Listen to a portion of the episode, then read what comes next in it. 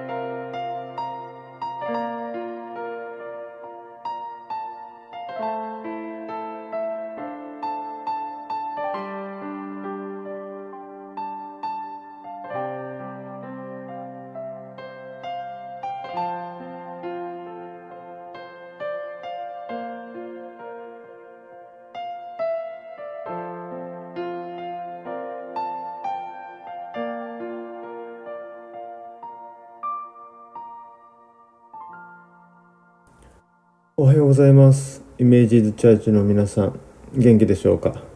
洋平さんすいません。またちょっと録音ができていませんでした。なので今日はまた私一人であの聖書の箇所を読んでちょっと一緒にか皆さんと考えてみたいと思うんですね。今日は、えー聖書のルカの福音書20章の20節から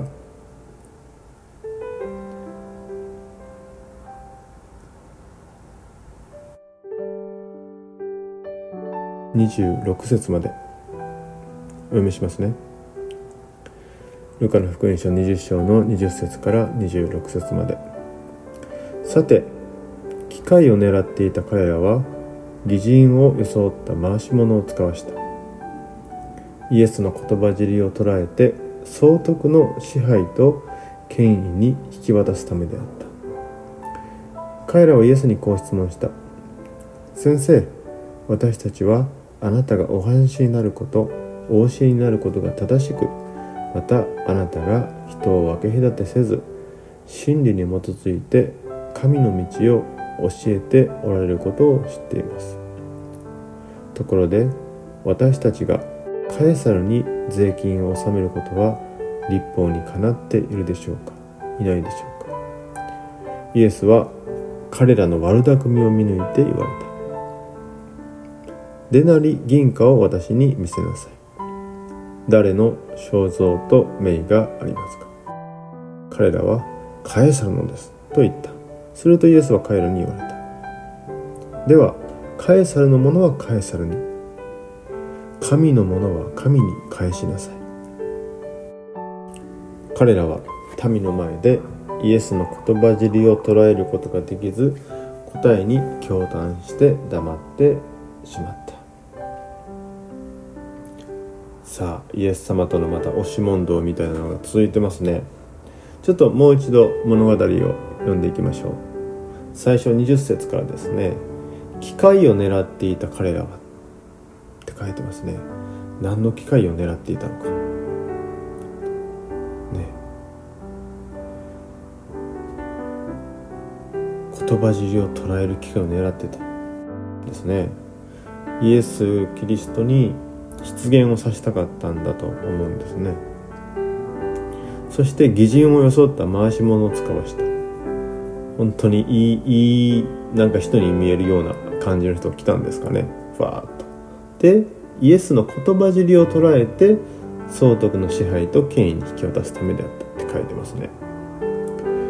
イエスが出現してそれが総督にこいつは悪いやつだみたいな形で渡したいと。ローマを今あのイスラエルのエリアを支配しているローマの総督ですね。イエスを引き渡したっていう考えですかね。彼らはイエスにこう質問したと。先生私たちはあなたがお話になることお教えになること正しいと思います。ね。そう思ってるかどうか知らないですけど。またあなたが人を分け隔てせず真理に基づいて神の道を教えておられることを知っています。ところでここからですね。私たちがカエサルに税金を納めていること。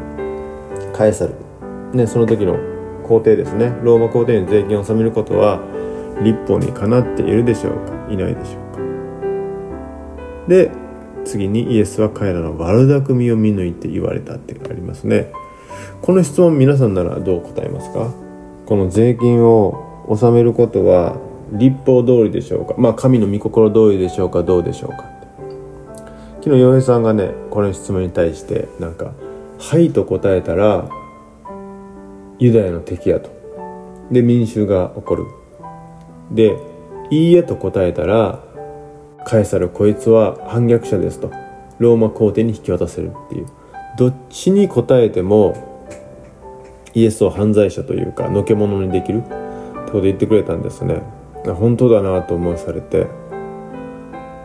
若干洋平さんも賢いとか恐ろしいなと思わされて。すごいあの会話をなんていうのかな。会話を読む読む力がすごいなと思わされましたね。でそこでカエあのイエスは言うわけですね。カエサルはカエサルに。神のものは神に返します。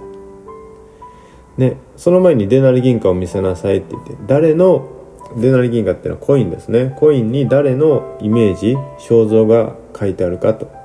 でカエサルだと。じゃあそれはカエサルに返したらと。さあ私たちの教会の、えー、テーマです。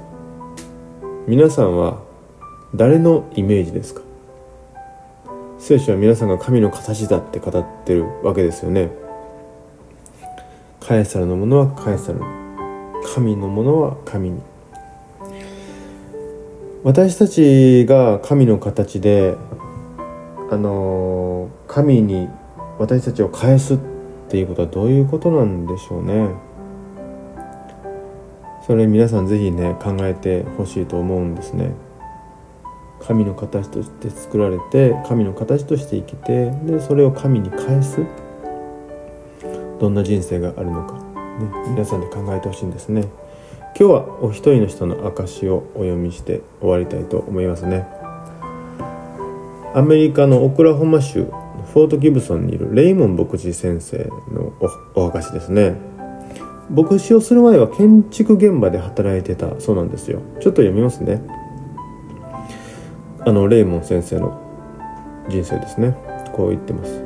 私は以前鉄骨組み立ての仕事をしていました。鉄骨を模し高層階に登って作業をする大変危険な仕事でした。高いところで狭い梁の上を歩き回って作業をする時には神様どうぞ私を守ってください。無事に守ってくださったらあなたに従います。そう言って誓いを立てるのですが一旦仕事が終わって地上に戻るとそんな約束をしたことをすっかり忘れてしまいます。妻のバージニアから何度も教会に行こうと誘われていましたが数回しか行ったことがありませんでした。妻はある日の特別集会でイエス・キリストを信じました。しかし私はそこまで心が動きませんでした。その2ヶ月後私はアーカンサス大学のビルの建設工事現場で働いていました。重量が5トンもある。針を地上15メートルのところで接続するという作業を行っていました。すごいですね。すると突然大きな揺れが起こりビル全体が倒壊してしまったのです。針の上で一緒に作業をしていた同僚2人は亡くなりました。私も重傷を負い病院に担ぎ込まれました。その中で私は神様に助けを求めようとしましたが今まで何度も神様との約束を裏切ってきたのでこのまま自分が死んで自分が死んでも自業自得だと思ったのです。入院中母が訪ねてきました。母は「あなたは神様にどうか私を助けてください」と今まで一度でも真剣に祈ったことあるの？と尋ねてきました。重症で身動きのできない私は頭を振ってノーと答えました。その日の晩私は初めて生まれて初めて真剣に神様に祈りました。神様もし私の命を助けてくださったなら今度は本当に残りの人生をあなたに捧げます。と祈りました。不思議なことに私の症状が回復し始めたのです。3週間後に手術が行われました。私の体の中に25センチの鉄の棒を入れるという手術でした。激痛が走りその晩は眠ることができませんでした。翌朝もまた激痛が続きこのまま死んでしまうのではないかと思いました。そしてまた真剣に祈りました。神様助けてください。その時です。私の耳に小さな静かな声がしてきたのです。寝返りをしてみなさい。そうすれば痛みは消えるよ。私はこれは神様の声だと思いそうしようと思い体を動かそうとしました。その時大きな手が体に添えられ寝返りを助けてくれたのです。突然寝返りをすると痛みが消え病室が主の臨在に満たされました。私は我を忘れベッドの上に立ち上がり飛び跳ねたり笑ったり泣いたりしました。すると看護師さんが飛んできて「あなたは重症なのよ。何をしてるの？全身骨折なのよ。寝てなさい」と忠告をしました。私は看護師に言いました。私の身に何が起こっているかを妻に伝えたいんです。妻に電話をしてくるようにして来るように言ってください。そうすれば私はおとなしくして寝ていますので私はその日から完全に回復の道を歩み始めたんです。あれから50年経ちました。現在私は主に仕えて世界中を回ってイエス・キリストの福音を語っています。また8つの教会の牧師として主に仕えてきました。全ての栄光を主に返します。さあこのレイモンさんは牧師として神様自分の人生を返したいって思ったんですね。皆さんもそれぞれのところで本当に素晴らしい働きされていると信じてます。私は何を主に返せるかなと思った時にやっぱりこの心かなと思わされてますね。自分が誰かを疑ったり恨んだり許せなかったりもしくは呪ってしまったりそういったものをこう主に返すんじゃなくて難しいことがある人生でも主が世界の回復を導いておられて本当に私のできることをささやかでも小さい仕事でもして本当に足らないものですけどそういうのも少しお返しして自分の人生をちょっとでも主に捧げれたらいいなと思っています。皆さんも各家庭仕事職場友人関係の上で本当に主に返す時間があることを期待しています。お祈りします。愛する天のお父様あなたの形に作られそしてあなたに返すものが本当にないような私の人生に思えますけどもあなたは私を呼んでくださって導いてくださってこのような小さな仕事を与えてくださることを感謝します。また皆さんも大きな仕事を与えられていることありがとうございます。どうぞ皆さんの上に主の臨在と豊かさそして平安がありそれを主にお返ししこの世界に届けていくことができますように導いてあげてください。本当に全てを受け止めて私たちを取り返したいと思うイエス・キリストの恵み受け入れた私たちを変えそしてあなたの御用に使わしたいという神の愛。それを促す精霊の力がそして親しい交わりが今週も一人一人の上に大いにありますように。愛する主イエス・キリストの皆においてお祈りいたします。アメン。